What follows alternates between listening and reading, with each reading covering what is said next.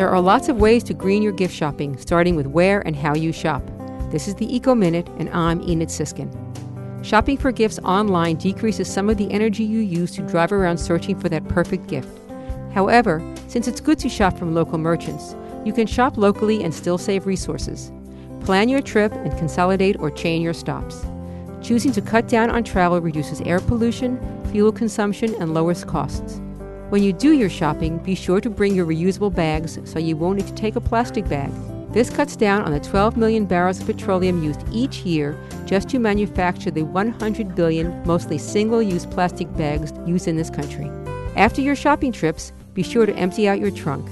Each additional 100 pounds of stuff you carry around can decrease your gas mileage by 2%. For more information, go to wuwf.org and look for the Eco Minute under the program's drop down menu.